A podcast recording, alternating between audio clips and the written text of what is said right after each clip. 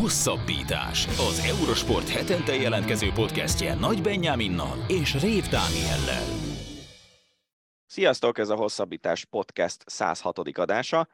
Benne atlétikával, hiszen túl vagyunk azon az időponton, amely után már csak száz nap van hátra a világbajnokságig, amit Budapest rendez majd augusztusban.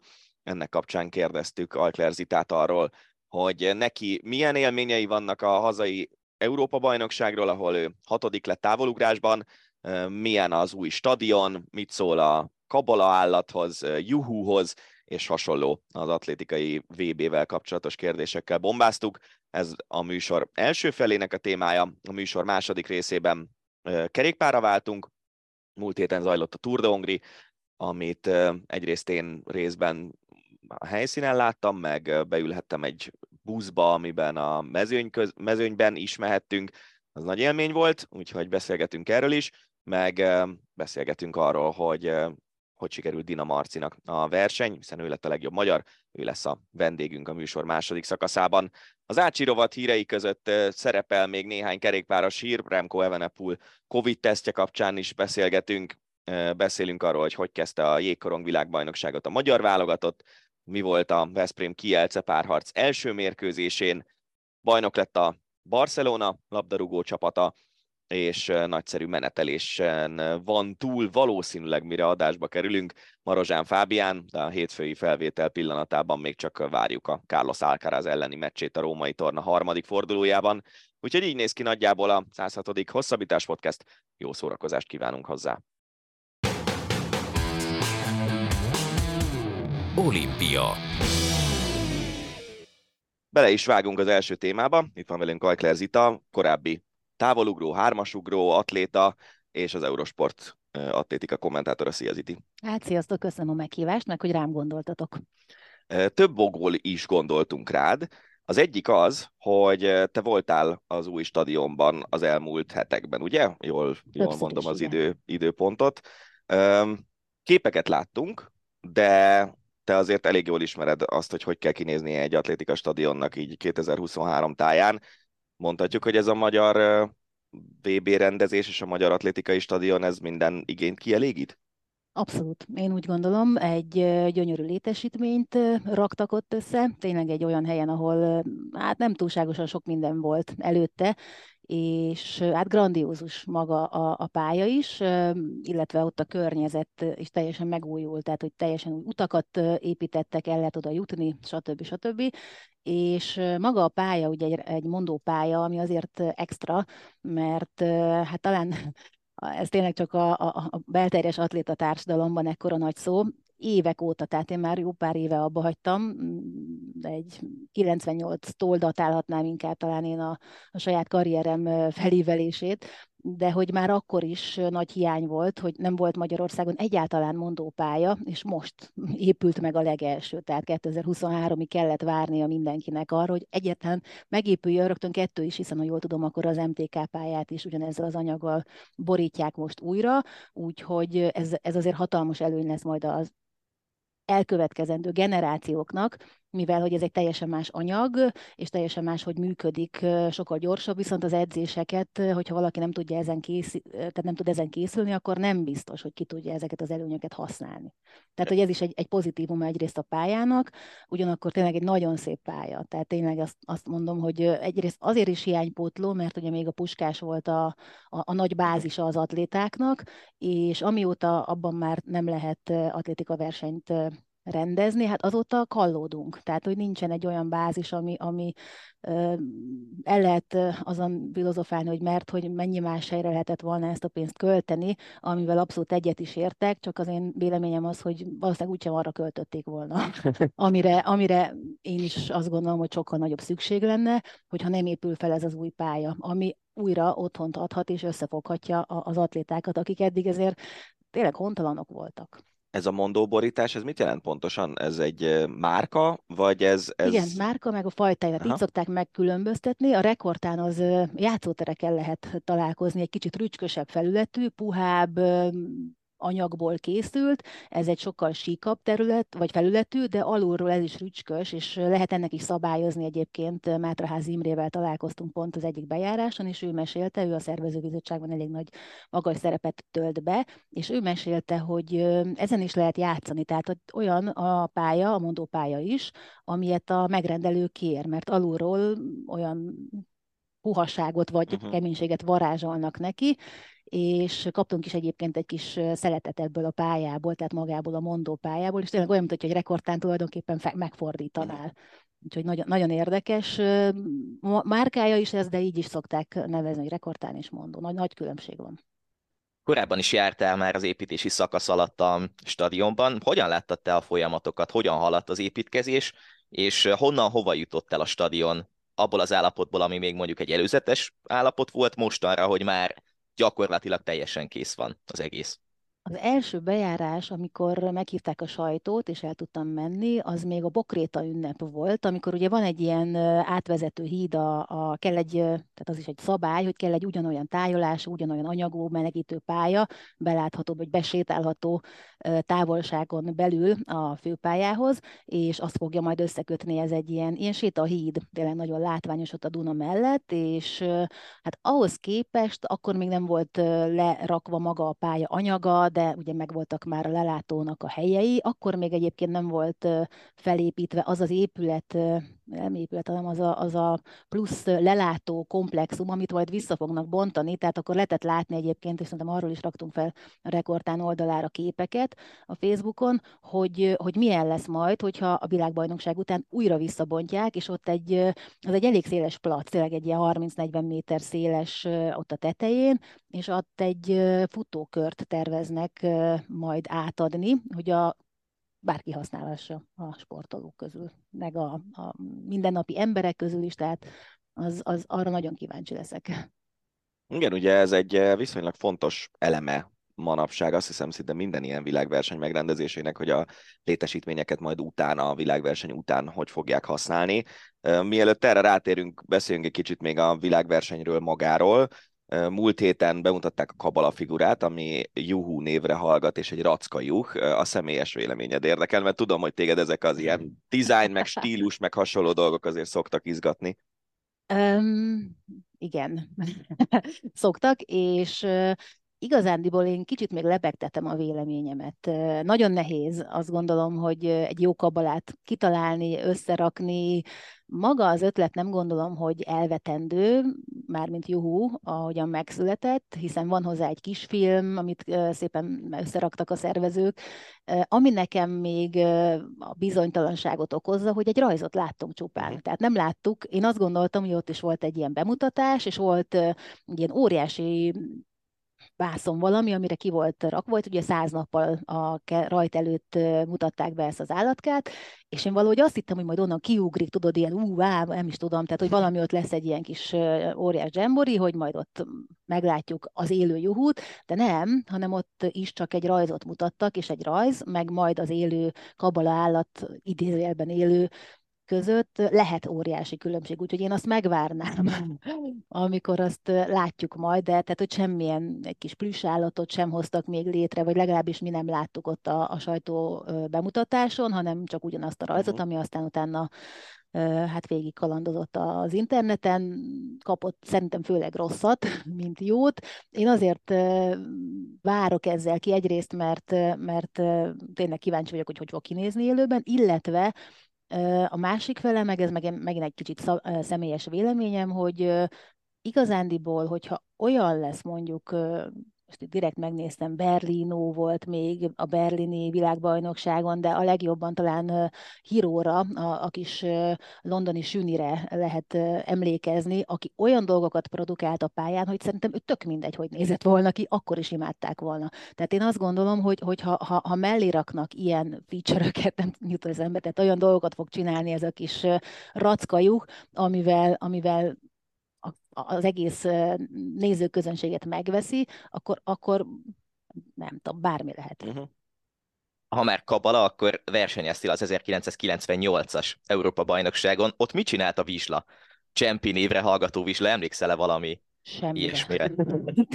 Semmire nem emlékszem. Olyannyira nem, hogy azóta is vadászom ezt a kis állatkát, mert mire észbe kaptam, hogy vegyek egy ilyet, addigra már ez nyilván elfogyott, de azt teszem hozzá rögtön, hogy két napon voltam kint összesen személyesen, a selejtező meg a, a döntő napján, tehát az edzőm akkor azt mondta, hogy nem, otthon, Sajnos az kicsit problémás volt, hogy nem tudtam beköltözni a, a hivatalos szállásra. Budapest lévén ez nem is okozott azért akkora nagy drámát, úgyhogy úgy néztem a, a, azt az Európa bajnokságot, mondjuk Gécsek Tibi győzelmét még előtte, mielőtt én is szerepeltem volna, mint bármelyik más korábbi világversenyt otthon a tévéből. Tehát, hogy az, az azért nem tudom igazándiból, és amikor meg maga a verseny volt, akkor meg hát sok mindent nem láttam a, a csövön keresztül, csak, csak a célt ezért is hívtunk téged az adásba, mert hogy viszonylag kevés olyan embert ismerünk, akinek van tapasztalata arról, hogy milyen egy hazai világversenyen, atlétika világversenyen szerepelni. Mesélj egy kicsit akkor erről, arról, hogy akkor mi volt a helyzet 98-ban, és hogy mennyire lesz más ez a mostani, szerinted legalábbis. Hát én azt gondolom, hogy nagyon sok mindenben ugyanolyan lesz, vagy hasonló, én bízom benne legalábbis. Óriási élmény volt. Én azt gondolom, hogy minden magyar indulónak, akik ott lehetőséget kaptak, egy picivel könnyebb dolgunk volt, nem, sokkal könnyebb dolgunk volt, hiszen egy Európa-bajnokság teljesen más kaliberű verseny, nem csak az induló országok számát tekintve, hanem a, a, az eredmények minőségbeli különbsége is. Azóta meg aztán pláne néhány számban nagyon elszaladt a világ, Európához képest, úgyhogy ebből a szempontból a mai, vagy a mostaniaknak sokkal nehezebb helyzetük lesz, amiben viszont úgy gondolom, hogy ugyanazt meg fogják kapni, azt a támogatást, akár a, a, a callroomban, akár a hú, most is kiráz a hideg, ahogy eszembe jut a, az egész élmény, tehát, hogy, hogy ahogyan készülsz, mész egy ilyen transzba lehet esni tényleg az egésztől, hogy mindenhonnan jön egy jó szó, egy hajrá, szurkolunk, gyerünk, tehát egy, tényleg egy olyan pluszt tud adni, amit én nagyon bízom benne, hogy senki nem úgy fog magáévá tenni, hogy az leblokkolja, mert azért ilyen is nyilván előfordulhat, emberek vagyunk, de hogyha, de hogyha ez át tud esni a másik oldalára, ebből, ebből tényleg elképesztő erőket lehet meríteni, mert, mert, mert egy olyan feledhetetlen élmény, amit, amit nagyon örülök, hogy ismét megélhetnek sokan. Remélem legalábbis, hogy minél sokan, minél többen lesznek magyarok, akik indulhatnak. Hát az eredmények azok nyilván a világbajnokság mi volt, amiatt egy picit másabbak lesznek, mint 98-ban, ahol azért volt bajnokunk, ne zárjuk ki, hogy akár most is lesz, de, de sokkal-sokkal nehezebb elérni bármit. Tehát sokkal kisebb eredménynek is azt gondolom, hogy örülnünk kellene, amit azt gondolom pluszban még, hogy ezt el kell juttatni a, a nézőkhöz is, hogy ha valaki mondjuk egyéni csúcsot teljesít, vagy közelében jár, az is egy elképesztő eredmény, mert, mert nyilván nagy dolog, de ugyanekkor a teher is a sportoló vállán ez a VB. Alig száz nap a rajtig. Hogyan alakult annó a te felkészülésed, és hogyan alakulhat most, így az utolsó száz napban a magyar versenyzők felkészülése? Itt említetted az izgalmat, meg a, az élvezetet, hogy egy picit lehet, hogy felspanolja őket, és nehogy átessenek a ló túloldalára. Ez nálad meg volt annó, ahogy közeledett az EB? Hát az én esetem egy picit speciális volt. Akkor volt már egy másik távolugró lány, Vaszi Tündinek hívják, ő a magyar csúcstartó, akinek megvolt a szintje. És ugye más is volt a kvalifikációs rendszer, nekünk nem kellett pontokat gyűjteni, talán bizonyos szempontból könnyebb volt, más szempontból meg nehezebb ez a, ez a fajta váltás. Most versenyeken kell indulni, hogyha valaki nem ugorja meg ezt a bő, vagy nem teljesíti olyan igencsak magas szintet, és a versenyek alapján kapott pontok alapján jut ki valaki, ez a B-verzió, de, de ugye akinek már esetleg megvan, és biztos indulónak érezheti magát, az, az, az azt hiszem, hogy egy kicsit azért másabban áll neki ennek az utolsó száz napnak, mint az, akinek hajtania kell az eredményeket, hogy egyáltalán ott legyen. Tehát, hogy ez, ez sem mindegy. Én mindig az utóbbi voltam, aki mondjuk a szintet hajtotta, még akár az utolsó hetekben is a, a határidő előtt. Nem túlságosan szerencsés egyébként ez a fajta, mert egy folyamatos csúcsforma közeli állapotot igényel, ami lehet, hogy pont a főversenyre pukkan ki. A, annó az EB előtt nekem az volt a szerencsém, hogy egy picivel korábban, egy hónappal előtte már azért biztossá vált, hogy indulhatok, de hát egy hónap eltelt az első szint ugrásom után, mielőtt ez kiderült, hogy jó, akkor mégis én is kapok lehetőséget, tehát hogy ott azért egy picit nyugodtabb volt. Talán az, ez volt az egyetlen olyan verseny, ahová, ahová nem úgy estem be, hogy hm, oké, akkor megvan két hete a szintem, és akkor jó, akkor rakjuk össze ez alatt a maradék két hét alatt, amit tudunk, és, és akkor jött a főverseny. Itt, itt volt egy picivel több lehetőségem szerencsére rákészülni, és igen, a jó, jó értelemben tényleg egy ilyen kicsit, főleg a, a döntő, az az egy óra, az egy ilyen, ilyen álomszerű élmény volt a számomra. Sokszor szoktam utána így visszagondolva elmondani, hogy na hát ott kellett volna abba a csúcson, de hát ki gondolta, hogy az első világversenyem lesz az utolsó, amit így fogok élvezni, és amit így fogok kívánni. Nyilván kicsit túlzás, de, de valahol azért mégis igaz. Te azt tartod a karriered csúcspontjának, ezt igen. a 98-as elbén? Igen, igen. Az eredmény miatt, vagy a hazai környezet, meg úgy minden együtt? Minden együtt. Tehát az eredmény volt univerziádi bronzom, két olimpián, mondjuk az mind a kettő másért, de a egyik legrosszabb versenyem, vagy a két legrosszabb versenyem. Volt EB-n, fedett eb ott voltam döntőben még, de mégis én azt gondolom, hogy a, a, az egész pak miatt ez a, ez a legkedvesebb verseny, meg akkor hát egy senki voltam, és azt gondolom, hogy itt most is lesznek olyanok, és bízom benne, hogy több magyar versenyző is, aki, aki a, az ismeretlenség homályából fog akár előre lépni, kérdés, hogy persze meddig, de, de ott velem sem számolt egyáltalán senki. Az indulásommal so, is sokáig nem, tehát hogy az is ugye kérdőjeles volt, és aztán az, hogy egyéni csúccsal bejutottam a döntőbe, ahol aztán hatodik lettem, szintén egyéni csúccsal, szerintem még én sem gondoltam ezt. Hm. nem mertem végül gondolni. Jó, hogy az egyéni csúcsok szóba kerültek, mert ez egy fontos dolog szerintem nektek is, akik majd a tévénézőkhöz szóltok a verseny alatt, meg nyilván a helyszíni hangos beszélőnek is egy fontos dolog lesz, bár azt hiszem, hogy aki azért jegyet vesz, az valamilyen szinten biztos tisztában van azzal, hogy miről szól ez az egész, és az atlétika talán az egyik olyan sportág, nem olyan sok ilyen van, mondjuk még az úszás klasszikusan ilyen, ahol az egyéni csúcs az az az, amit az ember üldöz, és nem feltétlenül azt, hogy ő most első akar lenni, vagy negyedik akar lenni, vagy valami eredmény, negyedik senki nem akar lenni, de, de az egyéni csúcsa megvan, akkor onnantól kezdve már nem hiszem, hogy bárki elégedetlen lenne egy ilyen versenyen. Ezt hogyan próbáljátok átadni a, a nézőknek, és tudom, hogy nyilván ez a sokadik világversenyed lesz, de mégiscsak az itthoni, és biztos, hogy sokkal több néző lesz emiatt, mint, mint egy átlagos, akár egy olimpián, vagy bármilyen más világversenyen, hogy, hogy értsék azt, hogy, hogy amit most valaki elér, az igenis egy nagy dolog, még akkor is, ha ő mondjuk csak hetedik azon a versenyen. Ez egy jó kérdés.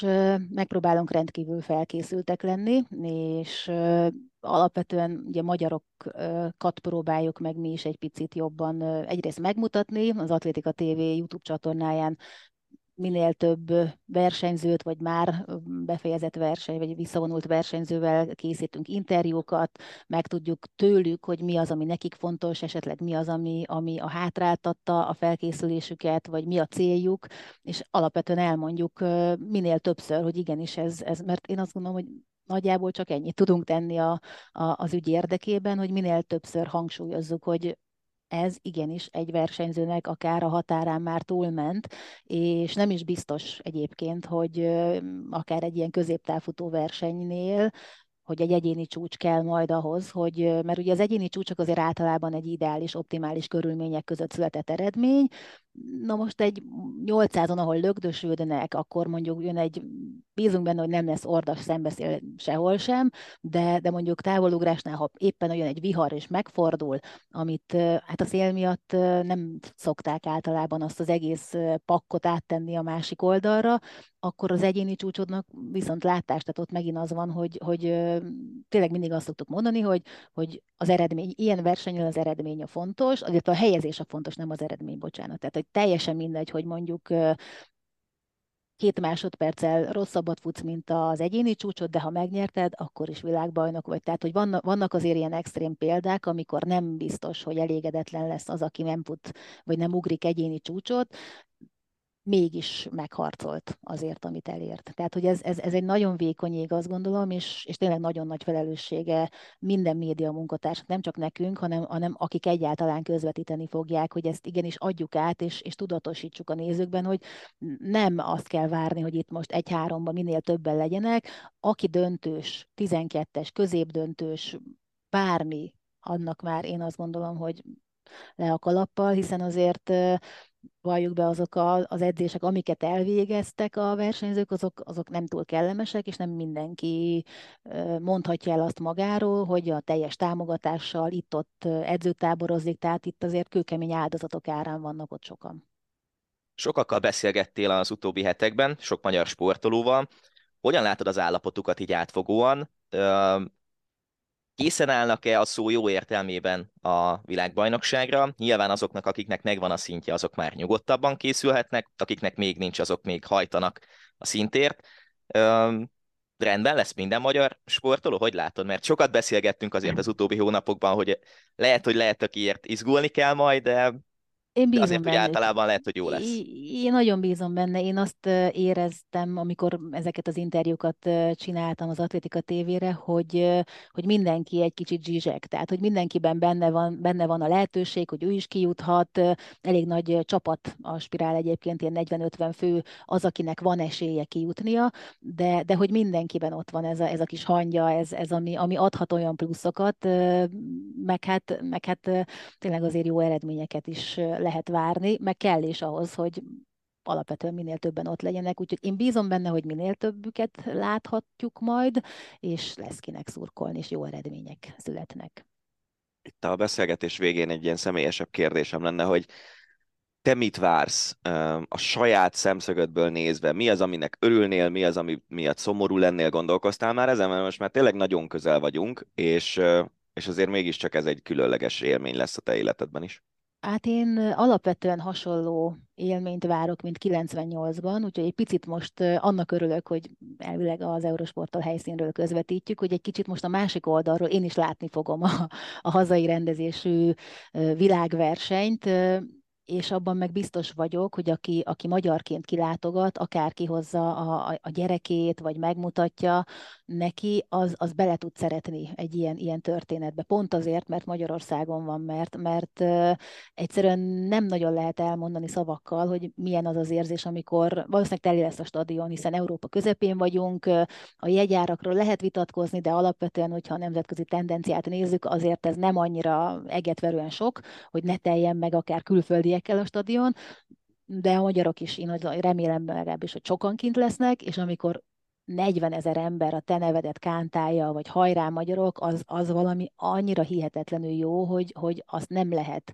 uh, félváról venni, és nem lehet megvonni a vált, hogy jó, hát akkor és akkor befejezzük, mentünk. Úgyhogy én valami hasonló ilyen, ilyen, ilyen feelinget várok az egésztől, és abban bízom, hogy mint hogy a 98-as Európa-bajnokság után is volt egy felívelő szakasza az atlétáknak, vagy az atlétikának, hogy egyre többen kezdtek el vele foglalkozni, ismét középpontba került. Én reménykedem, hogy hasonló eredménye vagy, vagy haszna is lesz ennek a mostani világbajnokságnak is. Bízunk benne, hogy így lesz, és természetesen még a VB-ig, meg a VB közben is, után is fogunk foglalkozni az atlétikai világbajnoksággal, hiszen ez lesz 2023-ban a legfontosabb magyarországi sportesemény. Zita, nagyon szépen köszönjük, hogy a rendelkezésünkre álltál. Én köszönöm, hogy meghívtatok. Kerékpár. Kerékpárral folytatjuk az adásunkat, méghozzá vendégünk Dina Márton, aki a Tour de Hongri legjobb magyar versenyzője lett. Szia Marci, köszönjük, hogy elfogadtad a meghívásunkat. Sziasztok! Én is köszönöm, hogy meghívtatok. Először is hatalmas gratuláció neked. Hogyan élted meg az utóbbi napokat? Így most már egy picit nyugodtabb állapotban hogyan értékeled az egész versenyt? Hát abszolút jónak értékelem egyébként a versenyt, főleg a csapat szempontjából, tehát hogy mi voltunk az egyik legkisebb csapat itt, és két trikót sikerült elhozni, mondanám azt, hogy öt szakaszból három elmenés, de gyakorlatilag négy szakaszból három elmenés. Úgyhogy szerintem a csapatnak 110%-ig jó verseny volt. Nekem én azt mondanám, hogy 95. Tehát, hogy én tényleg hittem abba, hogy top 10, és ezt az első nap meg is mutattam. A, mármint, hogy a Pécsi szakaszon az a harmadik volt, és akkor utána sajnos a teljesen hazai pályán ezt nem sikerült, ezt, ezt a bravúrt még egyszer véghez vinni, de, de egyébként én, én úgy gondolom, 95%-ban elégedett lehetek. Beszéltél a, az útvonalról a, egy, egy korábbi podcastben, és, és mondtad, hogy, hogy nagyon tetszik neked ez az útvonal. Jó az, hogy nem csak a kékestetőre kell egyszer fölmenni a hegyi szakaszán a versenynek, mert fekszik neked az, hogy sok emelkedő van egymás után. Most így, hogy túl vagy a versenyen, és végigélted az egészet, változott a véleményed, vagy továbbra is tartott, hogy ez egy jó útvonal volt? Abszolút jó útvonal volt, annyi változott, hogy lehet, hogy idén jobban ment volna a kék is, mint a bogók, de ez teljesen mindegy. Tehát, hogy ez, ez olyan, mint hogy tudod, egyszer nagyon erős voltam egy keddi napon, amikor nem volt verseny. Tehát, hogy most nem szabad ilyenekről beszélni. Nagyon jó volt az útvonal. Gyönyörű helyeken mentünk, mindenhol tökéletesen le volt zárva, nagyon élvezetes volt, és a dobogókai szakaszon is brutál jó verseny sikerült. Tehát, hogy szerintem kívülről baromi élvezetes volt. Uh, hogyan inkább az, hogy hova tennéd a pályafutásodban ezt a Tour de Hongrit. Ha mondjuk az Hongrikat nézed csak, akkor lehet azt mondani, hogy ez volt minden idők egyik, hanem a legjobb Tour de Hongria? Hát ez mindenképp az volt szerintem. Tehát, hogy mindenképp a, a ha nem a legjobb, akkor az egyik legjobb, de talán a legjobb. Tehát, hogy azért baromi izgalmas volt, nekem is tényleg tök jól ment. Jó, amikor második lettem, akkor azért nem volt itt ilyen mezőny, úgyhogy akár mondhatjuk, hogy ez az egyik legnagyobb eredményem. És te egyébként meg tudod úgy élni ezt, hogy mondjuk Pécsen tényleg nagyon nagy nevekkel együtt jöttél meg, abszolút felvetted a versenyt a legjobb World Tour versenyzőkkel, és a dobogókői szakaszon sem volt, vagy sem hiányzott sok ahhoz, hogy ezt, ezt el lehessen mondani. E, ezt meg tudod élni úgy, hogy ez életed egyik legjobb versenye volt, annak ellenére, hogy most 17 lettél, miközben voltál már második is? Ugyanezen a versenyen? Hát az a baj ezzel a sporttal tudod, hogy vagy nyersz, vagy nem. Tehát, hogy ha nem nyersz, akkor még jó a dobogó, vagy jó a top 5, vagy jó a top 10. És hogyha kicsúszol ezekből, akkor már annyira nem. Tehát, hogy azért, ha szigorúan az eredményességet nézzük, akkor, akkor, akkor nem. Tehát, hogy szép volt ez a top 10, de, de összetettben elúszott. Tehát, hogy mondjuk, ha úgy nézzük, akkor nagyobb, nagyobb dolog mondjuk egy Alps hegyi trikó, vagy egy, vagy egy Kopi Bartali hegyi trikó, vagy egy Tour de Hongri dobogó. De de hogyha a mezőnyt nézzük, meg úgy mindent, akkor tényleg ez, ez elég, elég szép volt szerintem. Mesélj egy picit arról, nem biztos, hogy minden hallgatónk néz vagy ismer bringa versenyeket. Milyen egy olyan versenyzővel egy mezőnyben tekerni, mint Egan Bernal, Giro Tour győztes? Jelentette valamit ez neked személyesen, mentálisan mást vagy pluszt? Vagy ugyanolyan volt, mintha bárki más ellen, vagy bárki mással tekernél egy mezőnyben? Hát nekem semmi plusz nem jelentett. Én tekertem már a Bernállal, amikor én mentem Girot, akkor ő nyerte, számomra nem igazán jelentett plusz, ugyanúgy egy kerék, amit követni kellett, vagy esetleg előtte beérni, de hát nyilván ez, ez nem jött össze, meg nem is bánom, mert azért ő elég komoly. Értem azt, amit mondasz, meg értem azt is, hogy Benji kérdése honnan jön. Akkor tegyük fel úgy a kérdést, hogy versenyzőként átélni a Tour de Hongrie-nak a szintlépéseit, ami azért szinte évről évre jön, nektek egyre nehezebb eredményeket elérni, mert egyre jobb versenyzők jönnek, ugyanakkor talán emiatt egyre nagyobb figyelem is jut magára a versenyre, és ezáltal rátok is. Ez milyen ö, neked az elmúlt évek tapasztalatai alapján? Én mindig úgy jövök ide a Hongrira, hogy szeretnék eredményt elérni attól függetlenül, hogy most milyen a mezőny. Már tavaly is nagyon erős volt, amikor második lettem, akkor is azt gondoltam, hogy nagyon-nagyon erős a mezőny, meg a, tehát, hogy tényleg amúgy az volt, de, de most is így nézegettük a, a rajtlistát, és így azt gondoltuk, hogy a top 10 nem lehetetlen. Tehát akár benne van a lábaimba, össze lehet hozni. Ha azt nézem, hogy én indultam az első Tour de Hongrin, ami újraindult, nem tudok dátumot, kicsi voltam, első éves 23-as Monti versenyző, klubcsömörösként indultunk el. Életem egyik legnehezebb dolga volt teljesíteni, és hát most nem azért, de akkor kis túlzással ilyen semmilyen versenyzők voltak itt, tehát egy sima, egy gyenge konti versenynek számított.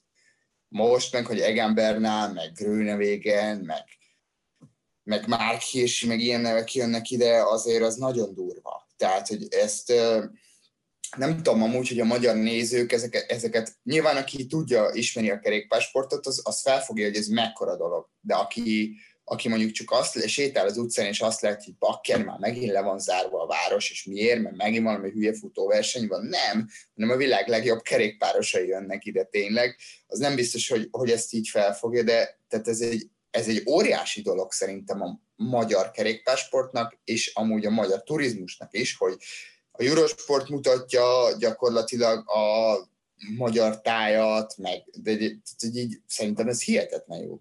Érezted ezt amúgy a szurkolókon, a nézőkön is? Nyilván láttuk a utak mellett, hogy mennyien voltak kint, hogy felfogják azt, hogy milyen súlya lett a versenynek, vagy milyen rangja lett a versenynek?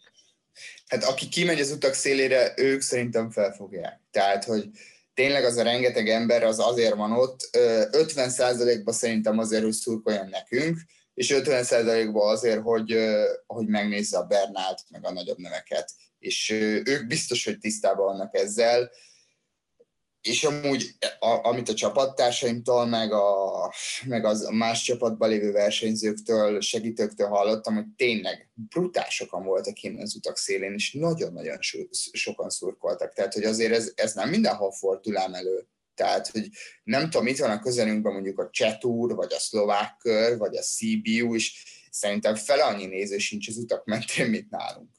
Az nagyon érdekes volt nekem, hogy az egyik szakaszon benne ültem egy ilyen sajtóbusz nevű autóban, és a szökés és a főmezőny között mentünk, úgyhogy tényleg konkrétan ben voltunk a versenyben, és azt tetszett nagyon, hogy megyünk, ott a, hát ez a Fejér megye, Pest megye nyugati része szakasz volt, a dobogókai szakasznak az eleje, mentünk át ezeken a kisebb településeken, és az egy dolog, hogy a településeken mindenhol kim voltak az emberek az utcán, viszont egy csomó olyan településről is, ami csak így az útvonal mellett volt, de nem magán az útvonalon, az útkereszteződésekhez kijött 20-30-40 ember, csak azért, hogy megnézze a versenyt. És, és szerintem én voltam Tour de Hongrin azokban az években is, amikor, amikor te még cube voltál, ez azért nagyon sokat változott, és szerintem nagyon sokan tudják azt, hogy a Tour de Hongri az most már egy komoly verseny, komoly versenyzőkkel, sok magyarral, ugye idén a válogatott mellett az Apronex is elindult,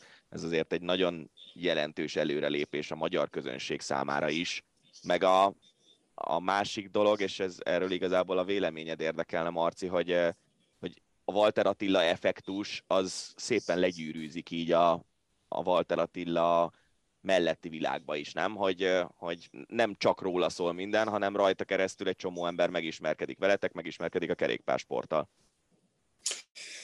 Ö, hát bízom benne, hogy ez így van, tényleg. Tehát, hogy ö, nyilván ö, azért sokan jönnek ki, sokan jönnének ki az Atiért, mert az Ati, hogy szerintem, hogyha elindult volna itt, nem azt, hogy torony magas esélyes, de mondjuk esélyes lett volna egy győzelemre. De, de abszolút igen, tehát, hogy nagyon sokan kértek tőlem is autogramot, pedig én nem mentem a tavalyi Giron például, ami innen rajtolt, tehát nem mondták be a nevemet egy millió szer, de ezt akartam még hozzátenni egyébként, hogy szerintem a tavalyi Giro nagyon-nagyon sokat dobott a magyar kerékpársporton, és pont, pont jól meg lett ragadva a Giro, Hongri, és akkor így a Hongri szintet lépett a következő évre, és akkor gyakorlatilag nem is kell nekünk már Giro, mert ide jönnek nélkül a Tour de Hongri a legnagyobb sztárok. Hogyha megnézzük a szakaszokat egyesével, akkor hogyan érezted magad, és inkább a belső érzéseidre, a belső dolgaidra vagyok kíváncsi. A Szent Gotthárdi szakasz volt a nyitónap. Hogyan érezted akár a dobogókői szakaszig a te állapotodat? Mesélj egy picit erről a háttérről, hogy hogyan alakult így összességében a versenyed érzések szempontjából. Hát az első két szakasz az brutálisan egyszerű volt, fizikálisan, mentálisan viszont nagyon nehéz. Tehát, hogy az az állandó pozícióharc, mert jön egy oldalszeres szakasz, talán be fog fújni, talán nem fog befújni, talán takarva van, talán nincs takarva, talán szétszakad a mezőny, talán nem szakad szét a mezőny, és uh, nyilván azért kis csapatként minket nem is engedtek oda előre nagyon, tehát hogy lehetett ott a zavarosba halászni, de egyébként én így relatív sokszor inkább elengedtem ezt, mert tényleg brutálisan nagy pozícióharc volt, és a, tehát leraktak a fűbe, meg nem tudom, úgyhogy az a kettő, az, az fizikálisan tényleg baromi egyszerű volt, tehát egy ilyen még egy állóképességi edzésnek sem nagyon ment el. Aztán a, de, de fejben rendesen elfáradtam. Aztán a két, két hegyi szakasz, én úgy gondolom, hogy a Pécsi talán egy kicsit nehezebb volt, mert hat fővel voltak csak itt a csapatok, és jellemzően hoztak valami, hoztak sprint felvezetőt is, legalább egyet. Tehát, hogy nem lehetett azt, hogy egész nap leforogják, és, és olyan tempót mennek a hegyekre, hogy kiszorják a félmezőnyt, úgyhogy így kivártak a legvégéig.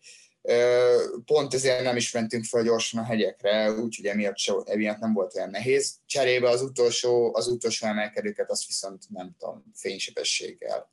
Tehát az, az teljesen más lett volna szerintem a forgatókönyv, hogyha mondjuk az első Pilissantói emelkedőt is tényleg nyílen, nyílen rakják föl.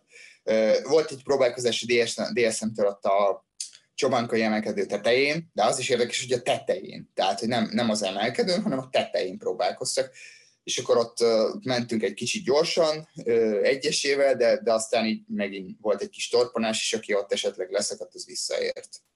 A dobogókői utakat azokat elég jól ismered, de azt is elmondtad ebben a már idézett teljes bringás podcastben, hogy a Pécsit azt viszont nem ismerted, de kémeink azt jelentették, hogy ott voltál ö, előtte hétvégén, ugye? Így van, egy last minute pályabejárást csináltam, ami elég jól is sikerült, úgyhogy örültem, hogy megnéztem, tudtam, hogy hol kellene előhelyezkedni, mármint a kanyarok szempontjából, mert az, az fontos volt, hogy előről kezdjem azt az emelkedőt, és amúgy össze is jött. És ez tényleg ennyit számít a, a helyi ismeret a kerékpársportban, hogy, hogy elmész, megnézed, igen, itt akkor elő kell lenni, és akkor nem az van, hogy mondjuk az emelkedő elejét azzal töltöd, hogy ezt a tíz helyet azt megszerezd erőből. Szerintem itt, itt nem számított annyit, mert, mert körpályán voltunk, tehát hogy érted, betorpantunk először a, a Bárány utcára, és akkor az az, az első volt a háromból. Uh-huh. És ugyanazt megcsináltuk háromszor, tehát hogy ha az elsőben megnézed, a másodikban mondjuk rápróbálsz, a harmadikban meg jól kell, hogy csináld, pont. És ez vagy összejön, vagy nem. Tehát ez nem olyan, hogy, hogy, hogy most akkor én elő akarok helyezkedni, és akkor elő is fogok, hanem ezt nagyon ügyesen, okosan kell, ami néha összejön, néha nem. De ez szerencsére nekem összejött. Az ötödik szakaszt neutralizálták az eső miatt, a rossz időjárás miatt. Mesélj egy picit ennek a hátteréről, abból a szempontból, hogy versenyzőként hogyan éled meg az ilyen napokat, az ilyen döntéseket. Hát nem mondom, hogy én kifejezetten szeretem ezeket a körpályás nem tudom, így körözéseket, ez azt szerintem egy elég durva szakasz lett volna. Így esőbe talán még nehezebb, de, de most amúgy így, így elég motivált voltam rá. Tehát, hogy még az is megfordult a fejembe, hogy esetleg így szeretnék elmenni és bekerülni, mert azért az Budapesten nagyon jó lenne. Nagyon jól néz neki, eső ide vagy oda, talán még jobban is esne az esőbe ott körözni, mint a mezőnybe ülni, mármint az elmenésbe. Úgyhogy elég meglepetésként ért ez a neutralizáció, tehát hogy mi más hotelben voltunk, mint a nagyobb csapatok, úgyhogy így semmit nem tudtam erről, így már föl voltam öltözve, rádió bent, mentük volna a team prezentációra, és akkor utána rajt, és akkor így mondja a sportigazgató, sőt, még emlékszem, hogy Kisgeri fel is hívott az Epronexnek a, a csapatfőnöke, hogy 300 méternél van egy fedő, és hogy ez relatív veszélyes, és hogy figyeljünk oda. Tök vicces, hogy amúgy ott lakom 500 méterre, mhm. ott megyek el minden nap, és ezt így nem realizáltam, de mindegy. És és akkor így mennék oda a sportigazgatómhoz, így mondanám ezt meg, és akkor így olvasok fel hangosan az üzenetet, hogy ne autorizálták a műszak, azt mondom, mi van. És akkor nyilván amúgy volt egy kisebb fajta boldogság a csapatban, mert, mert azért nálunk még egy lógott a levegőben az zöld trikó, tehát, hogy valószínűleg a, a Debod is rápróbált volna, meg hogyha valami mondjuk a szemben nyeri a sprintet, akkor átveszi a zöldet, tehát hogy ez ilyen, ez ilyen elég limit volt, és így, hogy neutralizáltak, így meg kis túlzással zölögbe hullott. Tehát nyilván az volt a feladat, hogy legalább egy sprintet hozzon el a Mátus, hogy, hogy, hogy megtartsa a trikót, de hát azért ez kicsit se lett volna egyszerű feladat, valljuk be. Úgyhogy, úgyhogy öröm volt azért a csapatban nyilván, de, de pont azért, hogy mert ez így, ez így meglett, és nem azért, mert neutralizálták a szakasz, szakasz tehát hogy konkrétan a sprinterünk eléggé csalódott volt, meg a, meg a túrek is, tehát hogy így tökre szerettek volna így többször szerették volna megmutatni, hogy mire képesek, és ez így, ez így nem, le, nem volt lehetséges a, az utolsó nap. Úgyhogy szerintem százszerzelékben megosztó volt. Én azt mondom, hogy ha meghozta ezt a döntést a CPA, akkor ez valószínűleg így volt jó. A ti csapatotokban a versenyzőknek nyilván ez egy elég nagy kiugrási lehetőség, hiszen nem olyan nagyon sok ilyen szintű versenyen megy az ATT Investments az egész szezonra gondolok, tehát az egész szezont figyelembe véve. Úgy érzed, hogy ez a Pécsi top 10, ez feltett téged olyan listákra, amin eddig nem voltál rajta, potenciálisan leigazolható versenyzők listájára gondolok, vagy egy ilyen szakasz top 10 az nem mér nagyon sokat a kerékpársportban? Hát azt mondom, hogy talán, talán félig felrakott. Hogyha még tudnék egy, mi megyünk Csekkört, Szlovákkört, Cibiút, meg egy-két, egy-két komolyabb versenyt is a, a pont kettesen kívül, tehát hogyha még azokon sikerül jól menni, akkor, akkor ott leszek tényleg abban a potenciálisan igazolható listájában, de talán egy eredmény azért még nem elég. Tehát 20, most, hogyha 22 lennék, akkor, akkor lehet, hogy elég lenne. De 27 vagyok, úgyhogy ez már nem elég. Aha. Um, egy picit mesélj a szezonodról abból a szempontból, hogy hogyan alakult a Tour de Hongrie előtt, és mi az, ami mondjuk a következő hetekben vár rád? Én relatív hosszú időszakot így nem versenyeztem normálisan, tehát hogy elkezdtük a szezont Rodoszon, ott még úgy bele-bele rázódtam, rögtön az első szakaszon elestem, az nem úgy sikerült, ahogy így szerettem volna, eltörölték a hegyi prológot a második több naposon, és akkor utána mentem ilyen cseh kupát, meg szlovák kupát, meg egy Adriát, ami sprintre jött, Úgyhogy én legfőképp edzettem, és erre a Tour de Hongrie-ra, illetve a következő időszakra készültem, ugyanis én megyek most ma, ma megyek Csehországba, és menjünk holnap Flash de Szüdre, utána Mirebelre, utána Malopolszkát megyek, és akkor talán lesz egy hétszünet, még egy francia bajnokság, és akkor már ott vagyunk, hogy Sibiu, lassan Csetúr, és akkor már, már szeptemberi szlovák kör, tehát hogy elég sok verseny lesz innentől kezdve, én, én erre az időszakra készültem. Mondtad ezeket a versenyeket, mik a célok ezen a most, most következő három 2.2-es több napon, amik ugye a Tour de Hongrie alatti szintű versenyek? Hát én most megfáztam azért egy kicsit, hogy így adnék magamnak egy időt, de normál esetben szeretnék nyerni. Tehát, hogy legalább egy szakaszt, vagy valamit, mert, mert azt hiszem, hogy megvannak hozzá a lábaim, az biztos, hogyha Bernáról kicsit szakadok le, akkor biztos, hogy ilyen versenyeken tudnom kéne nyerni, úgyhogy szeretnék, szeretnék valamit most már nyerni. Ennyi. Mesélj picit arról egy általánosabb kérdés, de talán sokaknak érdekes lehet. Hogyan érzed magad a csapatnál? Milyen a hangulat? Mekkora váltás mondjuk az Eolokométához képest ebben az évben? Én nagyon jól érzem magam, én úgy gondolom, hogy nagyon jót tett ez a váltás, tehát, hogy felfrissültem, más, szem, más szemszögből nézem a sportágat, a táplálkozást, a stb. mindent. Nagyon-nagyon jól érzem magam, tényleg nagyon jó fejek a srácok. Igazából elég hamar befogadtak.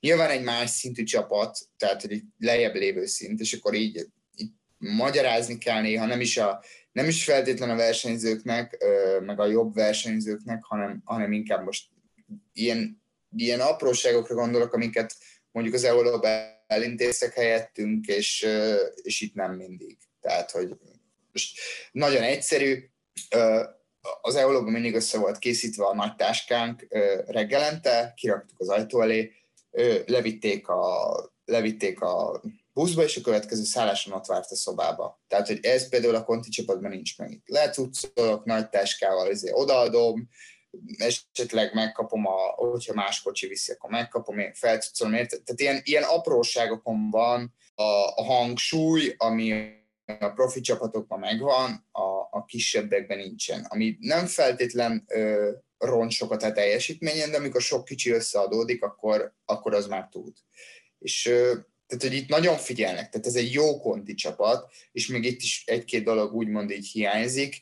Uh, nyilván a, a, a rosszabbik konti csapatokban meg elég sok minden hiányzik, tehát hogy én azért szerencsésnek érzem magam ebbe a csapatba, mert, mert profi a szemlélet nagyon, de nyilván nem lehet olyan szinten, mint egy, mint egy pro konti, mert, mert akkor most mindenre kéne még plusz egy vagy plusz két ember és az még plusz két azért az, az elég sok pénz, és akkor már ott tartanánk, hogy ja, hát akkor már lehetnénk prokontik is. Tehát, hogy hm. ilyen különbségek vannak.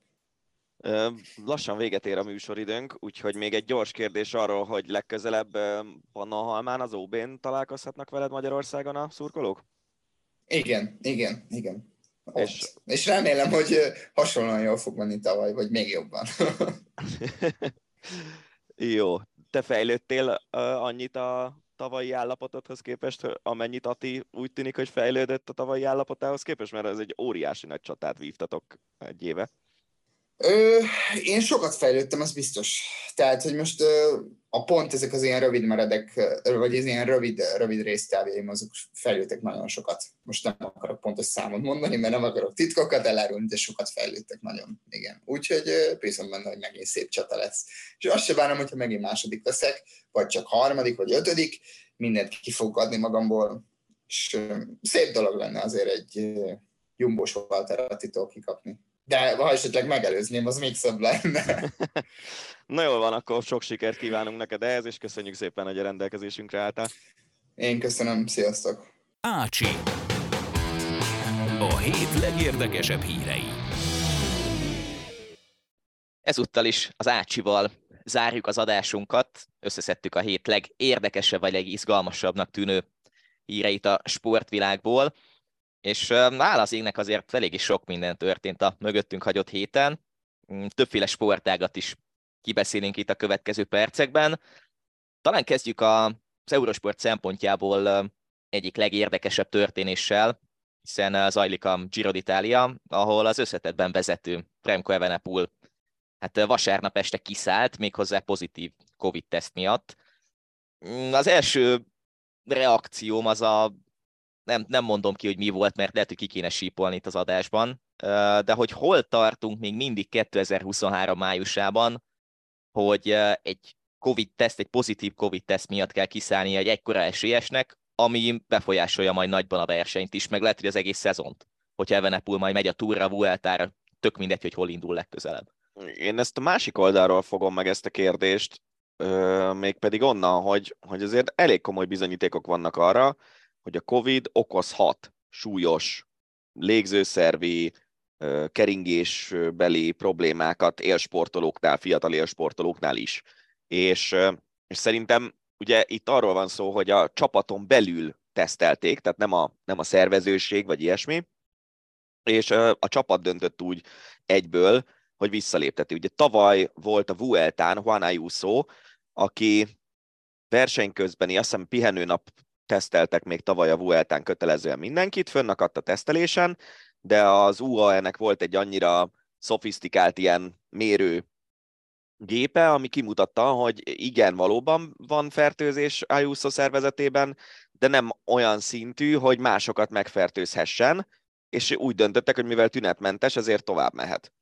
Miközben előtte egy-két nappal még voltak tünetei, ilyen megfázás jellegű tünetei, és egész egyszerűen a csapaton belüli protokoll a Sudal Quickstepnél az, hogyha pozitív Covid-teszted van, akkor visszaléptetünk a versenytől, és hazamész. És, és szerintem ennek az az oka, hogy a, a versenyzőik egészségét azt a, a csapat eredményessége elé helyezik.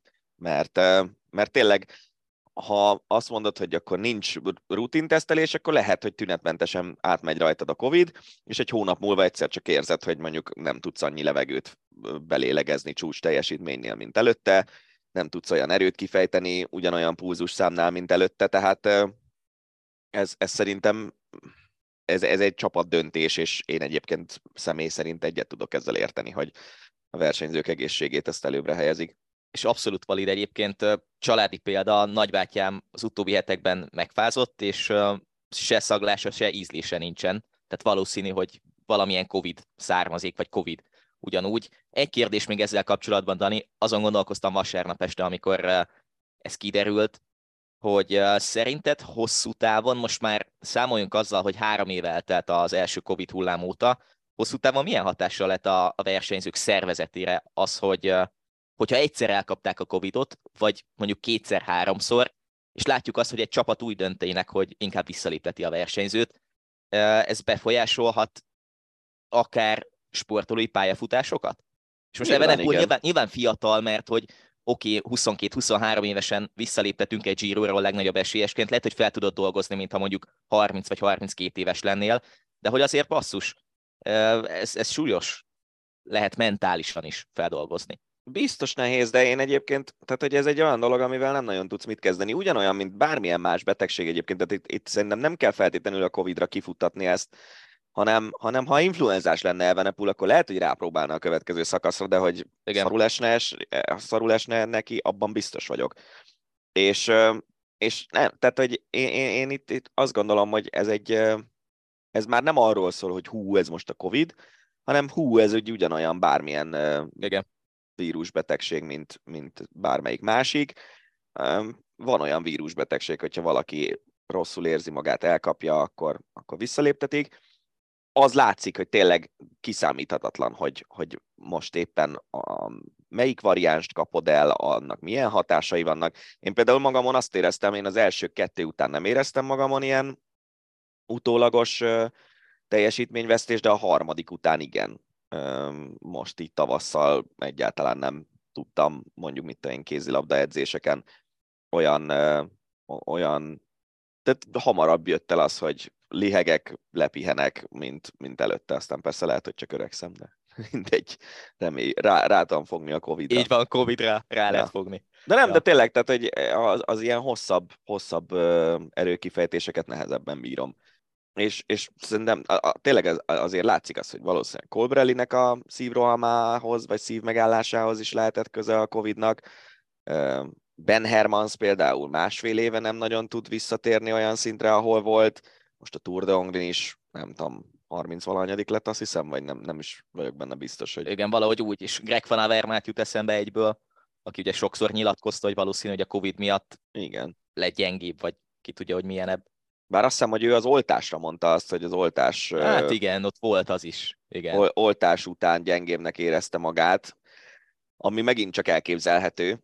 Na mindegy, szóval szerintem tehát tényleg itt, itt, itt a csapatoknak el kell dönteni azt, hogy, hogy hogyan kezelik ezt.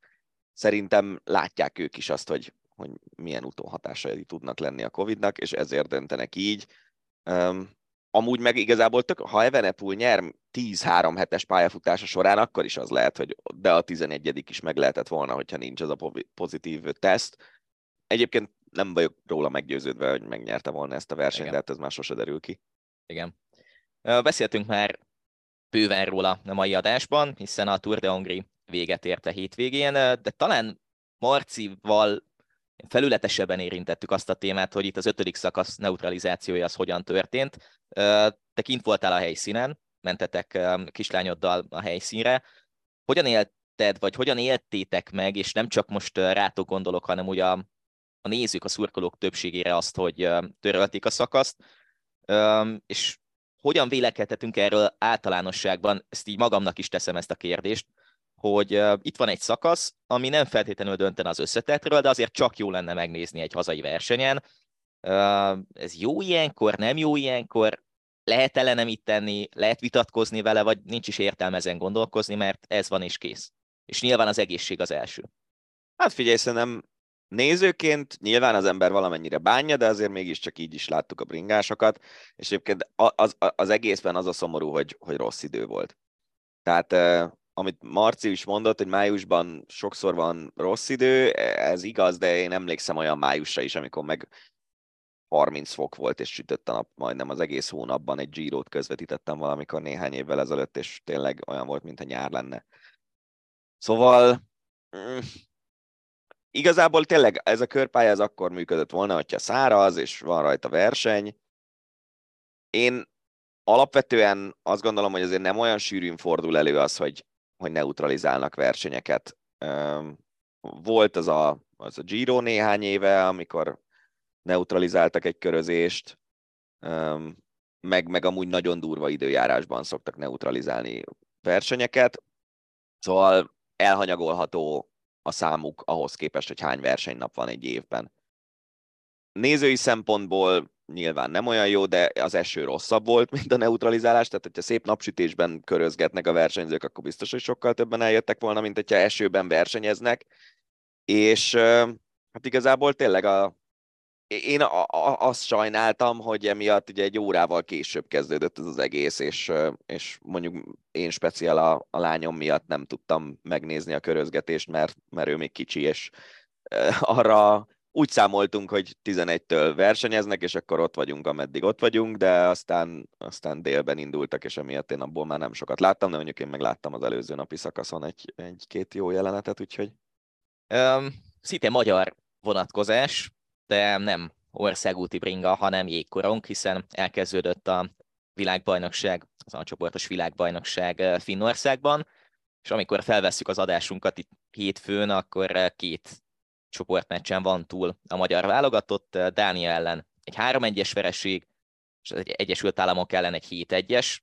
Mm, én talán, és most nyilván ezt a két meccset értékeljük, nem tudjuk, hogy hogyan lesz aztán a hátralévő dolog, és benn marad a válogatott, de talán a mutatott játék alapján, és itt tényleg voltak szalagcímek, hogy Kanada ellen is azért ütöttünk gólt, USA ellen vezetést szereztünk, talán a felkészülés alapján, amilyen verességek voltak, vagy amilyen formában volt a válogatott, én most jelenleg azt látom, hogy többet kaptam, vagy többet, nem is az, hogy kaptam, hanem többet mutat a válogatott annál, mint amit előzetesen vártam. Persze aztán lehet, hogy most belefutunk zakóba a németek ellen, és a franciák ellen, és az osztrákok ellen is, és csont sima kiesés lesz a vége, de vannak biztató jelek, és ez nem csak a nagy hangzatos hú, de jól kezdtünk egy meccset féle történet, hanem lehet, hogy ebben a válogatottban tényleg van annyi, hogy bemaradjon akár.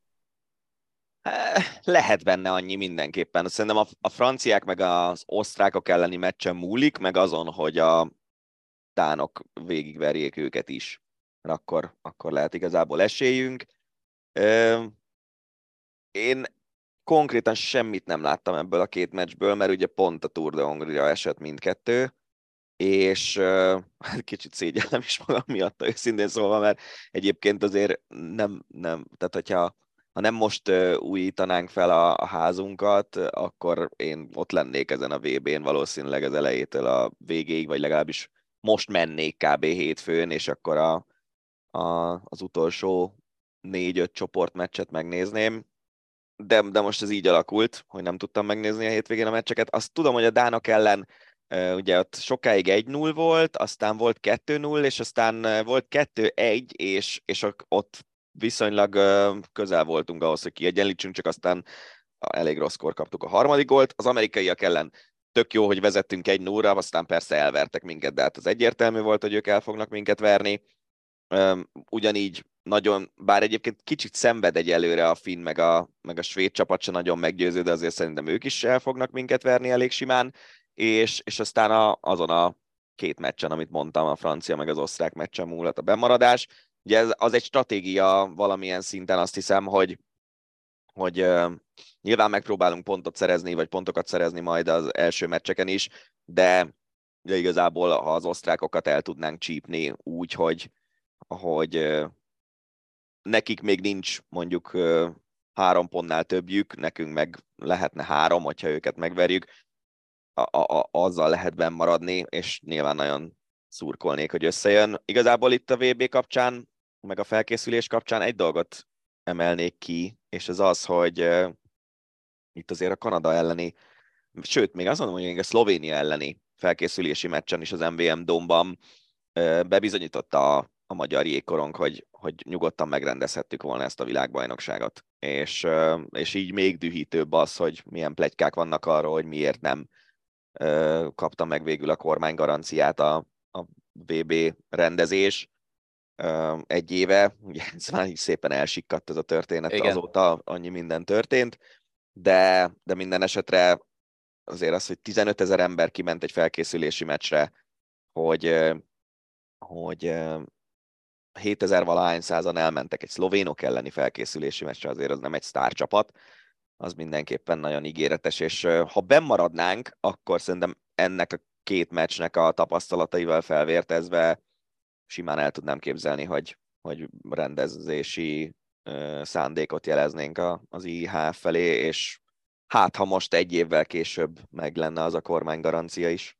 Hát nem tudom, a kéz is, meg a műkorcsolyás példából kiindulva nem tudom, hogy erre van esély, vagy milyen esély lenne, de Azok más szövetségek. De azok más szövetségek, igen. Lehet, hogy ez egy Atlétika téma BB-t például nem mondtuk le. Hát Az, az, biztos biztos. lett volna, nem? Az még vicces lett volna a nem tudom, 200 történetben. milliárdért egy stadiont, vagy 250 ér, vagy nem tudom mennyi lesz végül, Igen. és aztán lemondjuk azt is. Na de hát a jégkorong VB zajlik, majd még foglalkozunk vele nyilván a következő adásainkban is, mint hogy foglalkozunk majd kézilabdával is, már csak azért is, mert uh, megvolt a Veszprém negyed döntőjének odavágója az első meccs. Döntetlen a Kielce ellen. Mm, gyakorlatilag egából kezdődik a visszavágó. Nem tudom, hogy hogy lehet ezt értékelni.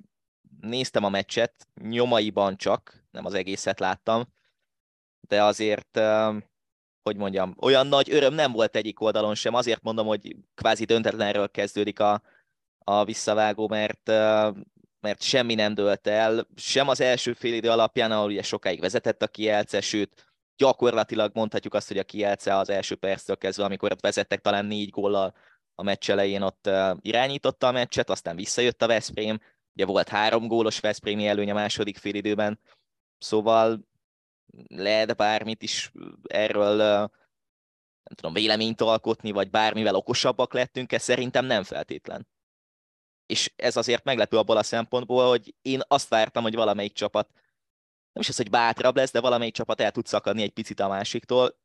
Simán kinézem azt, hogy a második meccsen hasonlóan szorosan alakul majd az állás, és vagy egy gól dönt, vagy akár mondjuk még egészen hetesekig elmegy ez a párharc. Neked tetszett amúgy? Nem. Kifejezetten rossz meccs volt, szerintem. Szóval nem is az, hogy rossz. De nem, nem is az, hogy rossz, hanem bátortalan vagy beszari, hogyha ilyen szép szavakat kell használni. Hát én, én ezt nem mondanám rá. Szerintem ilyen nagyon a, a kézilabdának a gladiátor harc változatát játszották a csapatok, hogy minden egyes gólér iszonyatosan meg kellett szenvedni. Ö, tényleg a szépség kevés volt ezen a meccsen. Aha. És hát nem tudom, negyed órát néztem a Löwen-Magdeburg meccsből vasárnap, hát abban több szépség volt, mint egy óra Veszprém kielcében szerintem. Gen- Gensheimer még mindig meg tudja csinálni azt, hogy Zseni. ellövi a labdát, és nem tudom, 30 fokkal arrébb pattan, 30 fokkal más irányba pattan, mint ahogy eldobta, úgyhogy nem alulról, hanem föntről csinálja meg a cundert, elképesztő. És tényleg már, már messze van a csúcs, csúcstól Gensheimer, de még mindig elképesztő. Na, de ezt az árójelet bezárom. Szóval ilyen tényleg, ha, ha megnézted azt, hogy mondjuk hány, hány olyan támadása volt a Veszprémnek, de igazából a Kielcének is, hogy az átlövők szenvednek, szenvednek, szenvednek, van rajtuk egy védő, fogja őket, eljutnak négy lépésig sípszó, törlés, megáll az óra, oké, megyünk tovább. Tehát nagyon vontatott volt. És, és egyébként a Kielce ebben jó, hogy, hogy amikor jól áll neki az eredmény, akkor nagyon, nagyon képes elhúzni a játékot. Ne legyen gyors játék, hanem szépen ráül az eredményre, amennyire kézilabdában rá lehet. És nem, egyáltalán nem, nem volt egy nagy kézilabda ünnep ez a meccs, de, de aki szereti a jó védekezést meg a küzdelmet, az biztos élvezte. A Barcelona viszonylag simán nyert, talán azért félig meddig már el is döntött a párharcot Hát a GOG azt, ellen. azt nyugodtan mondhatjuk, hogy az eldőlt. Igen, 37-30 lett az a meccs. A PSG négy góllal verte a Kilt, 31-27. Én Abba ebből a viszont- szempontból meglepődtem. É, igen, az, az, az egy 50-50 pár az, de szerintem az még nem dőlt el. Amit még néztem, az a Wisla Plock Magdeburg meccs volt, 22-22. Na hát az volt a, az igazán nagy szenvedés. Viszont ott a végén a Plocknak esélye volt a győzelem miért támadni. Ugye volt egy balhés szitu az utolsó 10 másodpercen belül, ugye Magdeburg támadott, gól dobott, de közben az mégsem lett gól. Én nem tudom, én azt is tartom, hogy talán a Plock meglepi a Magdeburgot. Hát nem De- kizárt, a, amennyi sérültje van a Magdeburgnak, ugye most már öt standard Igen. kezdőjátékos sérült. Christiansonnak volt egy egészen furcsa sérülése, a- elvileg a bokája tört el, úgy tudom. Igen, igen, igen. De, de, de hogy? No, non-kontakt bokatörés, olyat én még nem láttam. Igen, és nem is tűnt, lehet, hogy annyira súlyosnak ott a, az első fél időben volt. Hát véde, védekezésben valahogy Igen. tényleg még a közelében se volt ember, egyszerűen rosszul lépett és eltörte a bokáját. És hát nyilván előkerült témaként az, hogy mennyit töltenek a pályán ezek a, ezek a játékosok egy szezonban, mennyi időt, meg mennyi, hány meccset játszanak. Főleg akik a Bundesligában játszanak, nyilván azért az nagyon, nagyon súlyos terhelés. Um, lehet egyébként, hogy a Plock megveri a, a Magdeburgot, de az nagyon komoly meglepetés lenne azért, hogyha a Plock Final Four-os lenne, és és ez biztos vagyok benne, hogy mondjuk a Kiel PSG vesztese, de még akár a GOG is, meg a Veszprém Kielce vesztese azért úgy, úgy nézne, hogy nehogy már ők ott vannak, mi meg nem. De hát ez ilyen. Ez jutott eszembe a Pixeget kapcsán is, hogy ha már a Plock esélyes, akkor egy Pixeged miért nem tudott az utóbbi tíz évben eljutni egy BL Final Four-ba, vagy legalább odáig, hogy egy visszavágon reális esélye legyen a Figyelj, az, amikor, a, amikor az első fél időben kiegyenlített a Várdár ellen összesítésben a Szeged, a, akkor ugyanígy tovább juthatott volna. Igen. Um, újabb hírek Szegedről. Érkezik balszélső Marin Jelinic személyében a Nekcsétől, ugye ő pótolja majd a távozó Bloncot. Redivojevic eligazol a jobb szélről, az ő pótlásáról talán még nincsen információ, és ami érdekesebb hír lehet, hogy egy nagyon tehetséges, sőt talán az egyik legtehetségesebb európai kézilabdázó, a Ferrari Oli Mittun érkezik 2024-től a szegedi csapatba. Nyilván Michael Appelgren és a Széverhof vonal abszolút átvitele lesz ez, hiszen onnan érkezik majd Mittun is Appelgrennel együtt. Azért az lehet talán ebben a hírben a, az igazán érdekes, hogy a Kiel elől sikerült megszerezni, vagy nem is az, hogy megszerezni, hát nyilván jön az edzővel együtt majd mit tun, de, de ez egy új korszak lehet Szegeden. Rögtön olvastam a kommenteket, hogy miért nem lehet egy 18 éves vagy 17 éves magyar fiatallal megoldani a történetet, miért kell egy Ferőer-szigeteki játékost igazolni. Mert nem olyan jók. Hát igen, Röviden. Ennyi. Pont. Mit tunt, én még nem láttam játszani, de megnéztem pár statisztikáját, és hát elég impozáns egyrészt. Másrészt az EB-n szerintem meg fogja mutatni magát, hogy, hogy nagyon jó játékos, és akkor lesz, akkor lesz 18 már, azt hiszem. Igen, az már, az már 18. Igen. Már 18 lesz, igen, és jó eséllyel látom azt magam előtt, hogy az EB után sokan fogni fogják a fejüket. Egyébként szerintem a Szévehovból a Kielbe ugrani, ahhoz nagyon jónak kell lenni. És ugye Ellefsen, aki, mit mondtál, az unokatesója? Unokatesó, aha. Unokatesók, mint Ferőeren mindenki, mondtam erre én. Igen. szóval Ellefsen, um, ő a Kielbe megy, ha jól emlékszem, a, a Szévehovból, de őróla láttam olyan videókat, ami alapján azt mondom, hogy, hogy megértem, és Zarabecnek egy nagyon szép utódja lesz ő a Kielben alig, hanem Mittun esetében azért ő fiatalabb egy jó pár évvel, kevésbé bejáratott név szerintem jóval, és, és ez a Szévehof Szeged, ez egy jó ugrás szerintem. Ez, ez nem, nem az, hogy akkor 18 évesen elmész a Bundesligába, és 22 évesen visszavonulsz lényegében, mert addigra tönkre megy az ember szervezete abba a darálásba. Úgyhogy, ja. Egyébként mindig az volt a bajom a, a magyar csapatok átigazolási politikájával, hogy miért nem tudunk fölfelé ívelő státuszban lévő játékosokat igazolni. És ha megnézed, én nem tudom, hogy a, a hány olyan ö, magy, hány olyan külföldi játékos jött a Veszprémbe meg a Szegedbe, akik tartottak már egy jó szinten, de még fölfelé mentek, és itt érték el nálunk a csúcspontjukat. Hát nagyon-nagyon kevesen. Most Szegeden a Makéda Kanyéhez féle vonalra gondolok, akik szintén a másik oldal, tehát a lefelé hanyatló. Nem, de ha megnézed a Szeged rendszeresen, ugye a Veszprémből lényegében hát igen, levitézlet igen. játékosokat igazolt, de de én például ott van az a Walter Hrinz nevű svéd jobbszélső srác, aki már 18 évesen a Christian Sandstad mi? Stad. Stad. Igen. Stad, ők a svédek, igen. Igen, igen. Szóval a Christian Stadban lődözte a gólokat, és ilyen izé, időn túli hetest belőtt győzelemért, meg ilyenek 18 évesen, és nem, nem értettem, hogy miért nem ilyen játékosokat igazolunk. Most itt lesz az, az Oli Mittun, megnézzük, hogy, hogy ez hogy sül el. És egyébként, ha jobb szélsőt keresztes Szeged, akkor szerintem Imre Bencét igazolják le a Fradiból, és meg fogja oldani. Igen. Bár a Szűcsernő Péter féle nyilatkozat alapján jönnek majd rutinos játékosok, nyilván akik már 30-on túl vannak. De jó, de Rájuk is kíváncsi minek? leszek. Hát igen. igen. Tehát akkor vagy hozzá valami olyan legendát, mint mit tudom én, hogyha Hans Lindberg ide jönne, vagy ilyesmi, akkor azt, azt elnézegetném. Igen. vagy, vagy ne hozzál 30-on túli jobb szélsőt.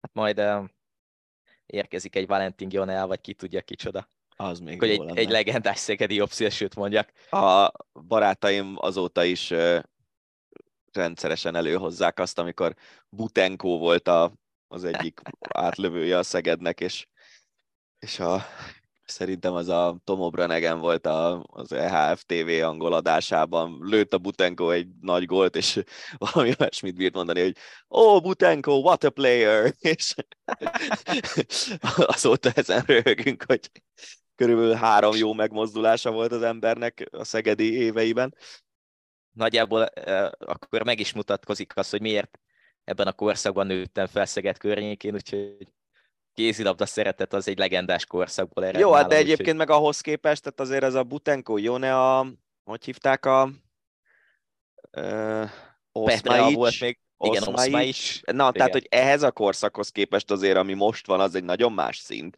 Csak igen. tudod, amikor evés közben jön meg az étvágy, az a, az a mondás igen. jutott eszembe. Igen. Maradunk labdajátéknál, méghozzá focira térünk át, bajnok lett a Barcelona, és hatalmas bulit csaptak, ugyanakkor egy rossz hír is érkezett múlt héten, hiszen távozik Sergio Busquets a csapattól. Mondhatjuk azt, hogy ez az új Barca korszaknak a kezdete? Talán, mert az egyik utolsó nagy ikon távozik a klubtól, és az egyik utolsó olyan játékos, aki azért még kötődött a régi Guardiola féle Barcelonához. Ugyanakkor ebből a bajnoki címből is talán az látszik, hogy, hogy Csavinak sikerült megérkeznie a csapathoz teljes mértékben, és előbb-utóbb már eljut olyan szintre, vagy eljuthat olyan szintre a Barcelona itt a pénzügyi gondok ellenére is, hogy akár BL címért harcolhatnak ki tudja hány szezonon belül. Kivéve, ha kitiltják őket. Hát igen. Ugye, ugye 15 millió eurós büntetésről van szó valami Nem ilyesmi. tudom, hát de érted, az egyikért megbüntetik, akkor rögtön jöhet a következő ügy is, és ja. közben olyan hírek repkednek, hogy most próbálják, valami, valami olyan pénzügyi csomagot próbálnak összerakni, hogy Messi visszajöhessen, úgyhogy az UEFA se tiltsa, tiltsa ki, meg a La Liga se tiltsa ki a csapatot a bajnokságokból. Tudod, mi az érdekes? Azon gondolkoztam el, hogy ki lesz a csapatkapitánya a Barszának. Fogalmam, nekem is eszembe jutott ez. Hogy és meg, ki, megnéztem most, úgy néz ki, hogy Sergi Roberto a második kapitány, Jordi Alba a harmadik, és Ter Stegen a negyedik. Igen. És voltak olyan meccsek, amikor Ansu Fati, amikor mit tudom én, ilyen kupa nyolcad döntőben valami negyedosztályú csapat ellen, mit tudom én, a Tarcsi játszott, és akkor Ansu Fati is volt csapatkapitány, Pedri meg Gavi még nem, öt év múlva biztos, hogy közülük valaki lesz a csapatkapitány, és, ja. és szerintem az edző habitusán fog múlni, hogy melyik. Ha ilyen kis mérgezett egérsűndisznó kombó, akkor Gavi, hogyha, hogyha inkább a klasszikus elegancia, akkor inkább Pedri. De hogy azért nyilván egy 20 éves gyereknek a karjára nem kerül oda az a csapatkapitányi szalag, csak úgy a Barszánál. És egyébként meg a mostani csapat meghatározó játékosai, vagy tényleg ez a 20 év körüli saját nevelés, vagy ilyen Lewandowskik, akik tényleg nagy igazolások voltak, meg Frankie de Jongok. Talán kíváncsi leszek, és azért az fura lesz, hogy ha mondjuk tudom én, Sergi Robert úgy lesz csapatkapitány, hogy a meccsek felén játszik. Igen. Jordi Alba már annyi se szerintem, nem tudom, hogy ő marad-e egyébként. Hát, az is lehet, hogy megy. Igen. Nem, nem tudom. Most a másik dolog, hogyha Lewandowski-nak odaadod akinek a távozásáról szintén lehet plegykákat olvasgatni. Na mondjuk, ha Messi visszajön, akkor megoldódik. Hát ja, hát, nyilván. Ez, ez úgy hát, elég egyértelmű lenne. De lát, látsz arra esélyt, hogy Messi visszaigazoljon a Barszához? Hát mit tudom én? Nem, nem maga miatt, csak basszus, hogyan sakkoznak úgy a pénzügyekkel, hogy Szerintem, ha valami jól megy a focin, meg a kézin kívül a Barszánál, az a pénzügyekkel való ügyeskedés. ja, aztán majd tíz év múlva a spanyol börtönökben, vagy a katalán börtönökben majd találkoznak a de amúgy igen, tehát kétségtelen, hogy nagyot szólna. De az viszont biztosnak tűnik, hogy Messi megy igen. a PSG-től. Tehát um, hova máshova, hanem a Barszához. Hát a sivatag valamelyik csücskébe. Hát, ja, nyilván igen. Aki biztos nem megy, vagy nem valószínű, hogy megy, ő Erling Haaland, viszont neki nagyon megy a gólszerzés, mert hogy 36 gólnál tart a Premier League-ben. A legviccesebb, hogy a 35-ös csukáját átrajzolt a Filccel egy 36-os számra a hétvégi győzelem, az Everton elleni győzelem után. Mit tud ez a srác? Gólt lőni, azt nagyon. Hát a passzus, hihetetlen, hogy, hogy milyen szinteket lépett át, és közben még mindig nem érzem azt rajta, hogy ő száz százalékon lenne, hanem még mindig ez a pont, amit beszéltünk a kézi kapcsán, hogy egy felfelé ívelő uh-huh. karrier az övé, és úgy érkezett meg a PL-be, hogy, hogy egyből gólrekord, de hogy meg nem is érezted azt, ha megnézted a meccseket, én néztem viszonylag sok City meccset, bár nem szeretem őket, de, de néztem azért meccseiket, és ha megnézzük akár a Real elleni elődöntő első meccset, akár bajnokikat, úgy észrevétlen volt, és mégis valahogy pont ott van, hogy rúg egy-két gólt, és akkor csókolom, nyilván azok mellett, hogy triplázik meccseken, stb. Hát szerintem Holland tényleg olyan játékos, aki, aki nagyon különböző csatár tulajdonságokat egyesít. Hogy ő, ő a, a, Gerd Mülleri klasszik, ott vagyok, ahol be kell rúgni a labdát ötről, ez is benne van, iszonyú nagy gólokat tud lőni. 30-ról az egyik leggyorsabb középcsatár, vagy talán a leggyorsabb középcsatár a világon, tehát területen is tud futni, és a City amúgy is egy gólgyár, előtte is az volt, na most a gólgyár egy részét azt ő viszi, de én meg azt hallottam, német Danitól például, hogy, hogy a csapat játékának annyira nem tesz jót az, hogy ő ott van, de közben meg ő nyilván fog rúgni 40 gólt ebben a szezonban a bajnokságban, meg még nem tudom mennyit a BL-ben, tehát iszonyú eredményes. De nagyon, nagyon jó játékos, csak én nem valahogy nem, az egész City, én a Dortmund, Dortmundot azt mindig egy szimpi csapatnak gondoltam, mert egyrészt ott az a szurkoló tábor azt szerintem nagyon érdekes, másrészt meg mindig megtalálták ezeket a fiatalokat, akiket aztán utána Bayern elhappolt, vagy akár Igen. a külföldre mentek, és, és, és ott, ott valahogy így jobban kíváncsi voltam Hollandra, mint a Cityben, ahol tudom, hogy gólokat fog rugdosni, és igazából nincs semmi meglepő ebben. És hát, ha megnézzük a mostani Dortmundot, akkor ugyanez a szitu, lehet, hogy bajnokok lesznek a, a szezon végén, nagyban függ majd a Bayern Nipcse meccstől is, de az a Malen, Haller, történet, akár még Mukokóval, ez egy sokkal szimpibb Dortmund egyébként, mint mondjuk a, ha a Cityhez viszonyítjuk a Holland féle City-t. Ha már Bundesliga, akkor tényleg csak egy fél szó. Szoboszlai Dominik győztes gólt szerzett a Werder ellen, és ugye Willi Orbán szerezte az egyenlítő gólt. Pont az utolsó nagyjából 10 percet láttam ott az egyenlítő góltól elkezdve, és azt láttam, hogy Enkunku baromi jó játékos, olyan szólót vitt végig a szoboszlai féle gól előtt, amit azért nem sokan tudnak manapság. Szoboszlai meg jókor van jó helyen, és az ő szerepe az megint érdekes Lipcsében, mert Enkunku mellett nagyban ráépül a csapatjátéka, és ez azért hozom most fel, mert valószínű, hogy Enkunku nyáron a Chelsea-hez igazol, ha lehet hinni a híreknek, és akkor mindenki, Szoboszlai... Mostanában mindenki a Chelsea-hez igazol, nem? Hát nyilván, hát nyilván mindenki a Chelsea-hez igazol. Pochettino érkezik majd állítólag edzőnek. Az majd lehet, hogy a következő ácsiban egy hosszabb gondolatsort is megér. Szóval az az érdekes, hogy Szoboszlai, ha marad a Lipcsében, mert hogy most Newcastle lehet olvasni meg ilyeneket, akkor ő lesz gyakorlatilag a csapatnak a, a kapitány olyan szempontból, hogy ő lesz az ész Enkunku távozásával. Ez azért új szerepkör lesz neki, szerintem egy Bundesliga csapatnál. Igen, de mondjuk most pont itt hétfő reggel egy olyan, azt hiszem MTI hír került napvilágra, hogy egyáltalán nem biztos, hogy Szoboszlai marad a Lipcsében. Igen. Nem tudom, hogy ő tart-e ott, hogy mondjuk stabil kezdő legyen egy, akár egy Newcastle-ben. A Newcastle azért érdekes kérdés, mert annak ellenére, hogy ott is azért úgy tűnik, hogy a világ pénze rendelkezésre áll, ők elég okosan építkeznek, amennyire látom. Nem, a, nem az őrült pénzszórás jellemzi őket, és azért mégiscsak egy BL csapat lesz ez a Newcastle valószínűleg jövőre.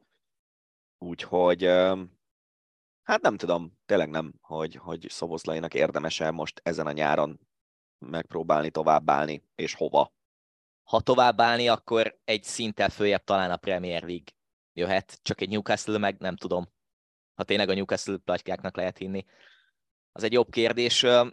Egy szót ejtsünk még Kerkez Milosról, aki állítólag a Benficához igazol.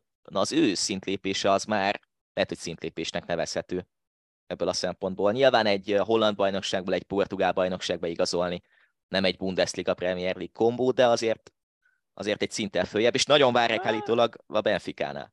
Figyelj, szerintem a Benficába igazolni a holland bajnokságból az, az nem egy szintlépés.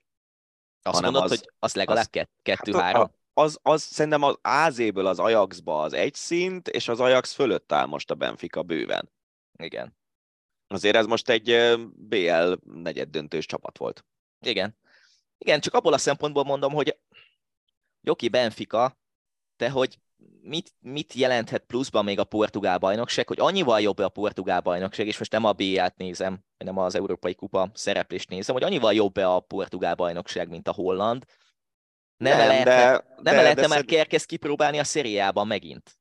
Vagy egy nagyobb bajnokságban megint, mint a portugál Csak bajnokság. szerintem, szerintem pont az, ez lehet vonzó, hogy a Benfica egy BL csapat, és egy olyan csapat, amely a BL-ben nem pofozógép, hanem hanem igenis sikeres BL csapat.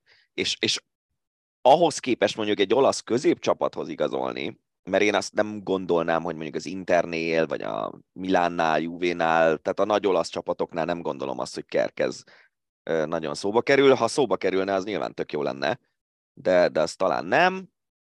Az az alatti szinten meg eldöntheted azt, hogy akkor olasz középcsapat, vagy portugál BL csapat, és én inkább a portugál BL csapatot támogatnám, mert ott ha bejátsza magát a kezdőbe, akkor lesz hat meccse legalább nagyon jó csapatok ellen, ahol megmutathatja magát, és meg bebizonyíthatja azt is, hogy készen áll arra a szintre, hogy most már igenis, mit tudom Juventus Milán szint, vagy Premier League eleje szint, vagy spanyol élcsapatok szintje, úgyhogy uh, szerintem nem rossz az egyáltalán.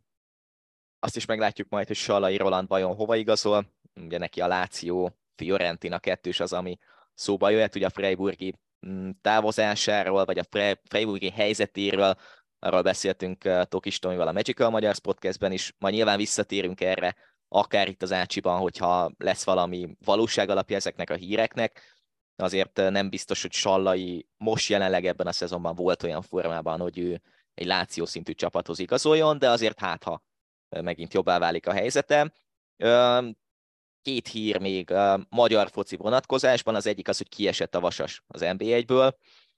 Dani, hogyan érintett ez téged? Hát nyilván valamilyen Személy, szinten, személyesen. Valamilyen szinten szomorú vagyok, de azt hiszem, hogy az MB2-es meccsen is jól fog csúszni a sör, meg a perec a Fáj utcában, úgyhogy őszintén szóval a nagyon-nagyon nagy színvonalesést azért nem, nem fogok látni szerintem. Meg egyébként én ugye azért nagyon ilyen koca meccsre járó vagyok, hogy Aha.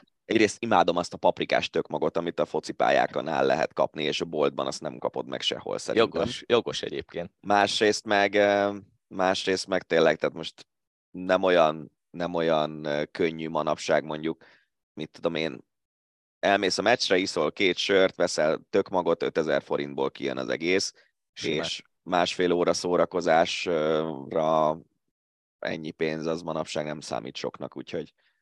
Hát ha egyáltalán lehet szórakozni az MB2-ben, mert lehet, hogy és vannak olyan hírek, hogy a Vasas akár pénzügyileg nagyobb gondokba kerül, és adott esetben mondjuk még alacsonyabbról kelljen visszakapaszkodni. Tehát MB3 vagy megyei szint az MB1 hát, ugye, én azt nem gondolnám, hogy ezt engedik. Azért so, viszonylag sok ember szereti ezt a klubot. Ez az egyik. A másik meg az, hogy legalább a Vasasnak nem azzal kell kezdeni az MB2-es szezont, hogy akkor kidobjuk a keret kétharmadát, mert nem játszhatnak, Igen. mert nem magyarok. Úgyhogy uh, ilyen szempontból mondjuk a Vidi szarabb helyzetben lesz, hogyha kiesik, uh, és föltöltheti a utánpótlás csapatból a keretet. Um, ja. Viszont a Vasasnak a női kézilabda csapata meg visszajutott az NB1-be. Uh, Igen. Első, első úgymond igen, tehát kiestek tavaly, és most egyből visszajutottak. Hát és ott talán nem olyan pénzekért játszanak a játékosok, mint játszottak most a Vasasban. Novotni Soma kapcsán volt egy interjú még tavaly uh, júliusban, hogy ő európai kupa induló helyet akar elérni ezzel a Vasassal, hát majdnem. Meg majdnem, igen. Nagyon nem közel van-e ilyen bajnokságokból kieső csapatok Európa kupája? Lehet, hogy kéne. Mert nem, azért a vas, Vasasvidi kettőssel nagy esélyekkel indulnánk, nem? Uh-huh. Na de majd a Vidiről jövő héten, hogyha tényleg kiesnek, mert azért van rá esély bőven. Ami érdekes hír volt még itt a magyar sajtóban, hogy Turi Géza 49 évesen védett ismét a Ferrari bajnokságban. Ugye hallottuk az ő nevét az utóbbi években, néha-néha előjött kapusedzőként. Na 49 évesen most tök mindegy, hogy milyen bajnokságban védesz. Állítólag nem is védett olyan rosszul. Azért érdekes mm, történetek ezek. Nem tudom, hogy mihez lehetne hasonlítani, hogy a, tudod, van az a japán játékos, aki a portugál bajnokságban uh-huh. igazolt 50x évesen, uh-huh. az is valami hasonló történet lehet. Hát jó. Mondjuk ő, mondjuk ő aktív játékos, tehát nem úgy reaktiválták, mint Turi Gézet, de azért, ja, érdekes szitu. Ferrari bajnokság azért az nem komoly. Maradjunk ennyiben. Hát ja, mondjuk a magyar válogatottat egyszer-kétszer megszorongatták a az egy válogatott dolog, szinten. Az egy dolog, hogy elmész a világ végére, két fok van és 50 km per órás szél, műfű, és akkor a helyiek jobban tudnak alkalmazkodni a körülményekhez. Ez, ez, ilyenből sok van, ugye a, a legjobb példa az talán a bolíviai válogatott, amely hazai pályán bárkit képes megverni négyezren lapázban. Igen. Vagy négyezren? Azt hiszem, talán egyébként igen, mert elég magasan játszák a meccséget. Mindjárt gyorsan ezt megnézem, aztán Ja, 3625. Igen, Na. 4000, úgyhogy, ja. Igen. Szóval, hogy igen, én azt a ferőeri idegenbeli, torsávani meccseket ezt leginkább ez a lápászhoz hasonlítanám. Senki nem kérte, hogy locsolják fel a pályát, hogy egy klasszikust idézek Pintér Attilától, úgyhogy igen. Pintér Attila visszatérésére pedig lehet, hogy lesz esély még az NB1-ben, de majd erről is egy picit később. Ja, tényleg a mezőköves Paks 6-1-ről nem is beszéltünk, nem is írtam fel témának. Valami reakció, Dani? Szerinted mit tudok erről a meccsről? Az hát, eredmény alapján olyan én, gyanús. én sem láttam semmit, de hogy gyanús? Tehát, hogy nem tudom, Tokis Tomival beszéltünk, Tomi azt mondta, hogy ő nézte a meccset, és azt mondta, hogy négy kontra, egy pontrugás, meg egy, mit tudom én, egy telibe rugott labda, tehát egy ilyen bal szerencsés gól. De azért gyanús, hogy egy kieső helyen álló, vagy egy majdnem kieső helyen álló kövest 6 1 ver egy paksot. Most tök mindegy, hogy mit nézünk, és tényleg ez ilyen nagyon feltételezés, de basszus. Figyelj, szerintem ugye nagyon sok dolgot lehet egy ilyen eredménynél a háttérben látni. Egyrészt az, hogy mondjuk a mezőkövesnek nagyon kell a pont, és a paksnak tán kevésbé. Másrészt azt, hogy a, mondjuk a Debrecennek is jó lenne az, hogyha a Paks nem szerezne pontokat, meg a Puskásnak is jó lenne az, Igen. hogyha a Paks nem szerezne pontokat. Harmadrészt azt, hogy a Paks akar-e mondjuk Európai Konferencia Ligában bohóckodni nyáron, vagy nem akar. Igen. Tehát itt tényleg so- sok esélyes a dolog, és azért az, az meg legendás, annélkül, hogy bármilyen konkrét bizonyítékunk lenne, hogy a magyar bajnokságok utolsó fordulói azok azért ilyen, e, mondjuk úgy, hogy viszonylag sok totógyilkos eredmény születik, és Igen. akkor eufemizáltunk Igen. egy szép nagyot. Igen. Uh, NBA-re kanyarodjunk rá, hiszen uh, a playoff nagyban zajlik, és megvan a két konferencia döntőse. Mm, én néztem a Boston Celtics Philadelphia 76ers meccset, a hetedik meccset, az elején vezetett a Philly, és utána aztán viszonylag simán nyert a Celtics, Miami Heat-tel játszanak majd, a másik ágon pedig Denver Nuggets, Los Angeles Lakers párharcot rendeznek. Meglepett a Lakers egyébként azok után, hogy hetedikként jutottak be, és most meg menetelnek előre. Lehet, hogy őket tartom a legnagyobb esélyesnek egyébként most jelenleg. Én ilyet nem állítanék, mert nem értek annyira, de minden esetre Lakers szurkolóként azért ez mindig örömteli, hogyha jól megy a csapatnak. Úgy tűnik, hogy tényleg összerakták azt a, az ilyen mellékszereplői gárdát. Igen, igen. LeBron meg, meg Anthony Davis mellé, akik, akik tényleg jól kiegészítik őket, és van, mit tudom én, 6-8 olyan játékos, akik közül, ha három jól játszik egy meccsen, akkor már azért egész jó eséllyel azt a meccset megnyeri a Lakers, úgyhogy kíváncsi leszek. Az, az nagyon durva nekem, ami az NBA-ben is mostanában egyre inkább elkezdett terjedni ilyen tendenciaként, hogy tulajdonosok meg GM-ek milyen szinten türelmetlenek az edzőikkel, és hogy ugye Phoenixben állítólag azért voltak problémák azzal, hogy hogy milyen rotációt rak össze a rájátszásra az edző, de mégiscsak a tavalyi vagy tavaly előtti évedzőjét úgy kirúgták, mint hogyha ez teljesen természetes lenne, miközben a csapat évtizedekig rossz volt, és aztán, és most meg jó. Egy, azért, mert kikap a Jokic által vezetett Denvertől a konferencia elődöntőben, nekem ezek furcsa dolgok. A Bucks edzőjét is kirúgták. Azt hiszem, hogy volt egy ilyen statisztika, hogy a az előző négy év edzőjéből már három nem ott van, vagy Igen, valami ilyesmi. igen, igen, igen. Én ezeket nem tudom hova tenni, hogy, hogy hogy létezik az, hogy az egyik évben valaki az év edzője, a következő évben meg ki- kiteszik. Hát mi ebből a tanulság? Az NBA olyan, mint a magyar NB1 meg NB2, nem?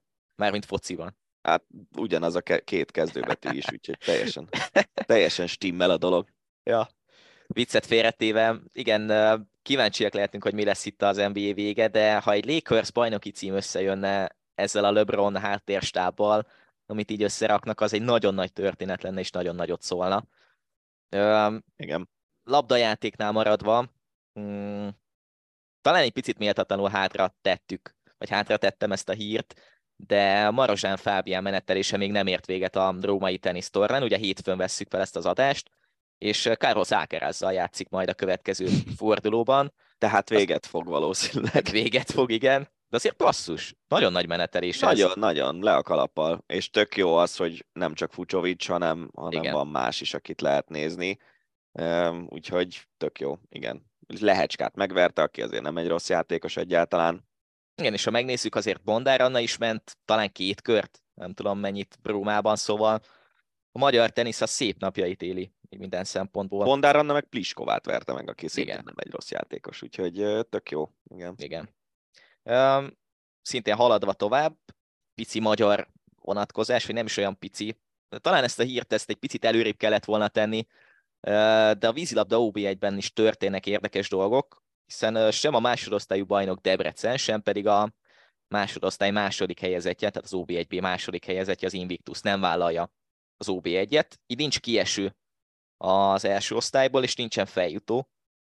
Azért ez egy magyar élvonalbeli sportágban nem is tudom, hogy előfordult az utóbbi, mit tudom én, 20 évben bármikor, hogy ne legyen feljutó, meg ne legyen kieső ilyen dolgok miatt. És nyilván anyagi dolgok vannak Persze. a háttérben. Szerintem ö, ez azért jól mutatja a magyar vízilabda kettősségét, hogy, hogy vannak a válogatottak, amik tényleg a világ közvetlen elitjébe tartoznak, szerintem ezt, ezt nyugodtan ki lehet mondani, ö, nők is, férfiak is, és, ö, és mondjuk egyáltalán nem lenne meglepetés az, hogyha a következő EBN, VB-n, olimpián, akármelyik világversenye mindkét csapatunk mondjuk érmet szerez.